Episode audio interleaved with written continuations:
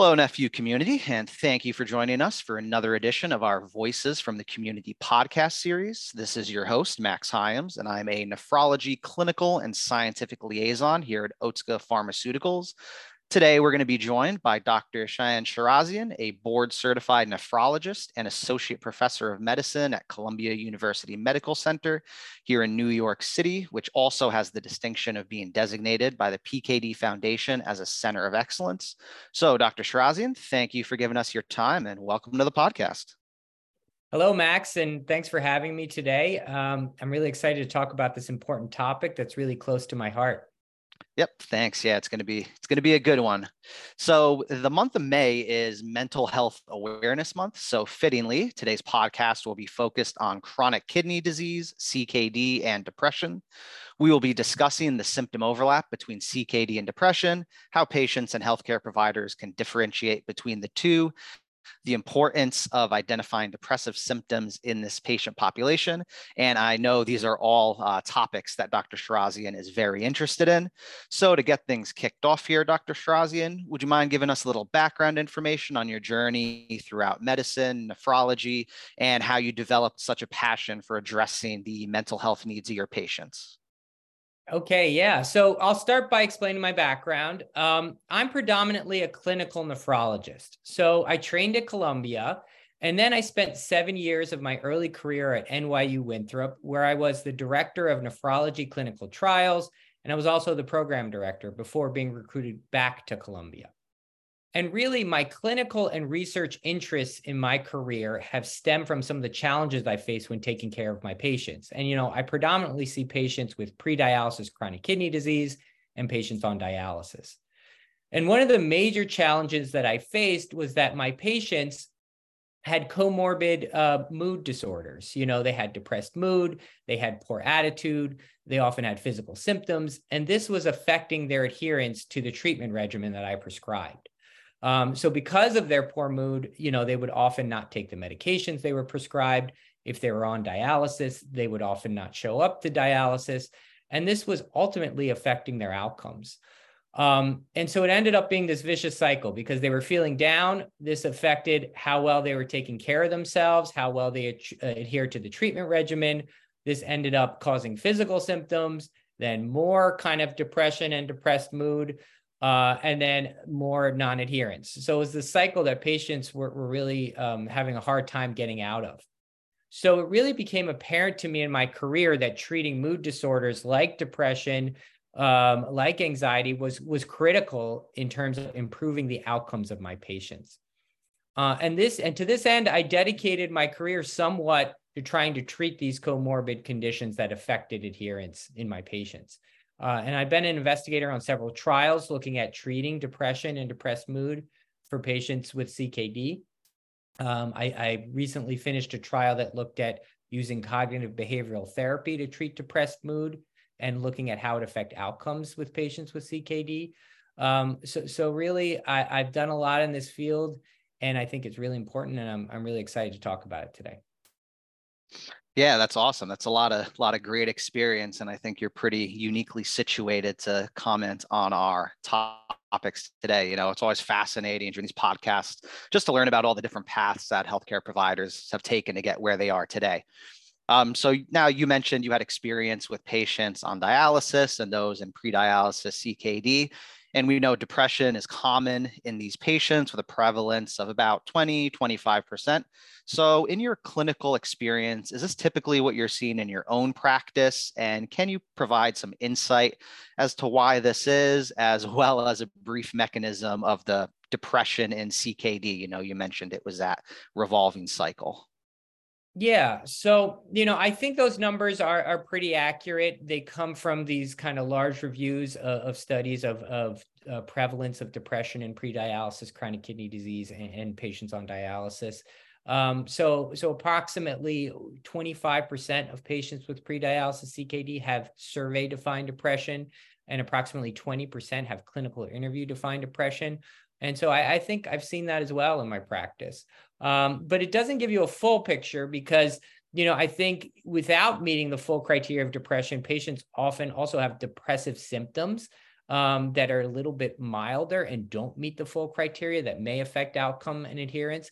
There's also anxiety and other mood disorders that aren't picked up. So it's kind of a little on the low end in terms of the, the percent of, of patients that are affected by mood disorders in terms of, of chronic kidney disease.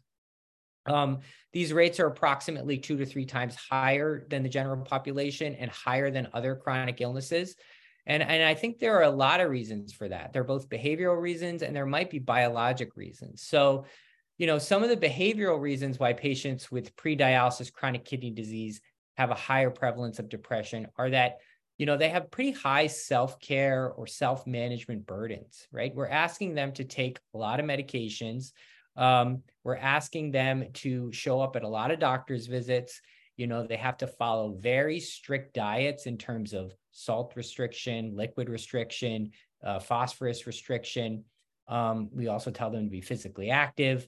And that's a lot. And, and patients can develop depressive symptoms because their life is so restricted from that sense um, there's also you know side effects of these medications. You know patients on dialysis on average take 18 to 20 minute medications. That, that that's really burdensome.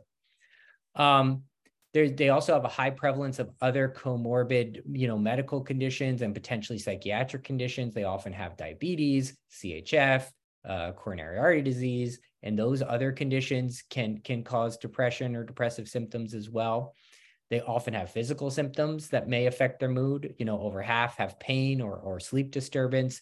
They can have itching. Uh, they may have erectile dysfunction. Um, th- this all can lead to depressed mood.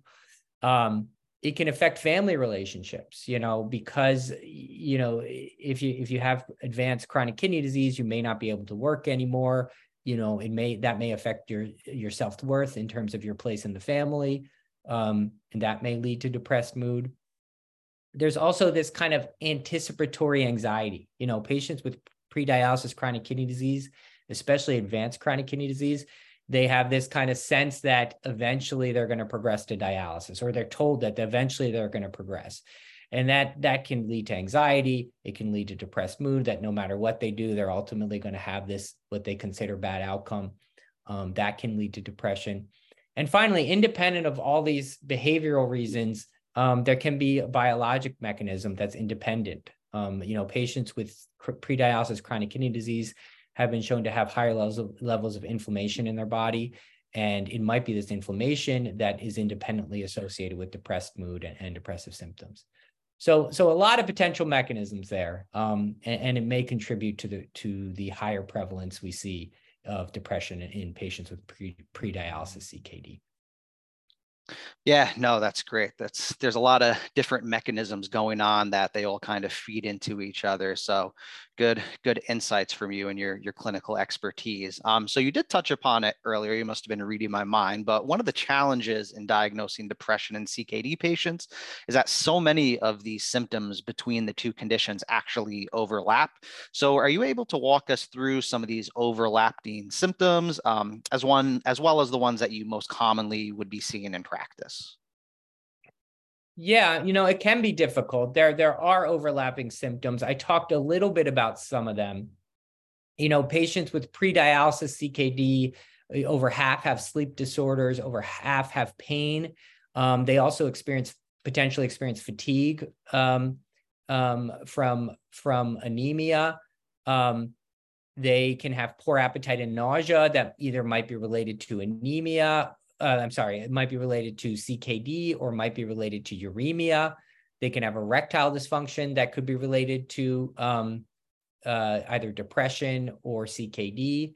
So there's really a lot of overlap there. Um, you know, for example, a patient that uh, is depressed may not be eating a lot, may have a poor appetite, may be losing weight because of that. These are also cardinal symptoms of uremia. You know, a lot of our patients have fatigue uh, when they have pre-dialysis CKD, again, potentially from uh, anemia, and a lot of patients with depression have um, fatigue as well. So it can be really hard to tease out, you know, especially if there's a sleep disturbance. Yeah, no, thanks for that because there's definitely definitely a lot of over, overlap between these two conditions. Um, so keeping with that theme in mind, you know, it's got to be difficult to dif- differentiate between what's being caused by CKD versus what's going to be a depressive symptom. So how do you differentiate between the CKD symptoms and depression symptoms? And then what do you find to be the best way to kind of diagnose these CKD patients with depression? Yeah, it's definitely not easy differentiating. Um, I think one thing that I look for is that, you know, uremic symptoms, they generally don't occur unless the GFR is less than 15. I mean, they can occur over 15, but it's a lot rarer.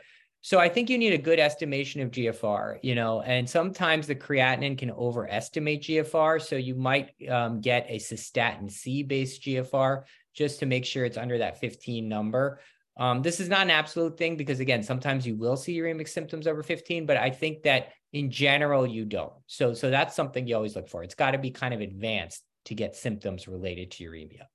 Um, there also can be subtle differences in the symptoms. I think uh, for, for, depression, at least, often you'll see a social is- isolation, withdrawal from family, friends, and social gatherings. Um, there, there's often a, a, strong component of depressed mood and that can be a little bit different from uremic symptoms where you know generally the earliest signs are are more like fatigue and poor appetite and, and nausea. Um, so, so, there can be some subtle differences there. I think in terms of diagnosis um, you know if there are any concerning signs i do a survey and i use um, the bdi which is the Beck, beck's depression inventory. Um, and so eh, there are actually higher cutoffs in pre-dialysis CKD, advanced CKD on these surveys for diagnosing depression because of that overlap we talked about. So, so you have to know that there are higher cutoffs for depression on these surveys. And if they if they screen positive on a survey, at that point they do need a clinical interview again to tease out by a trained mental health professional whether this is uremia or whether this is depression. Um, so that's kind of my strategy. I'll get I'll give the BDI, I'll give the survey. If they screen positive, I will send them for a clinical interview to help distinguish between the two. Yeah, that's great. That sounds like a good methodology behind uh, differentiating. So thank you for those insights. Well, I have to say this has been a great conversation. And I do have one final question for you. So, from a physician perspective, what are some things that patients themselves can actually do to advocate for their mental health? And is there anything else on the topic of CKD and depression that you'd like to add? Yeah, I mean, in terms of patients advocating for their own mental health, I think, um, you know, a lot of it is kind of bringing things up with your physician, you know, really talking to your physician about what's going on in your life. I mean, this is can be very difficult because mental health is a taboo topic um, and, and, patients might feel like they're embarrassed to talk about it, um, either with their family or with their physicians. But really, just bringing it to the forefront, talking about it, you know, um, trying to seek help if they feel like there is a problem, um, not not ignoring, you know, early symptoms. And I think that on the physician side, we also have to do a better job of talking about it we have to do a better job of screening. Um, I think our rates of screening are pretty poor.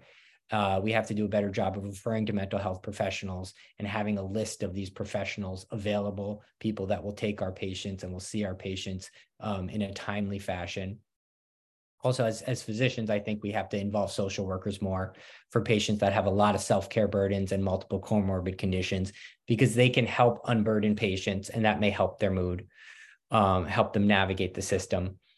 Um, and also, I think as physicians, we should not be afraid to refer and we should not be afraid to treat ourselves if the referrals aren't working out. You know, we can prescribe antidepressant medication if needed. You know, we are licensed to do that. So we should not be afraid to do that. Um, you know, and some of the other points that I think, uh, you know, are important that I, that I want to make here is that um, rates of depression are actually higher in minority populations. So the rates are higher in Black and Hispanic populations. Um, so that's something to be aware of. And depression is associated with worse outcomes. So it will affect your patient's outcome if they're depressed. Um, and it is something that you should treat to try to improve improve their outcomes and improve their well-being. Yeah, that's great. And again, the the call back to the underserved populations, you know, I'm sure we could do a whole nother podcast just on that alone.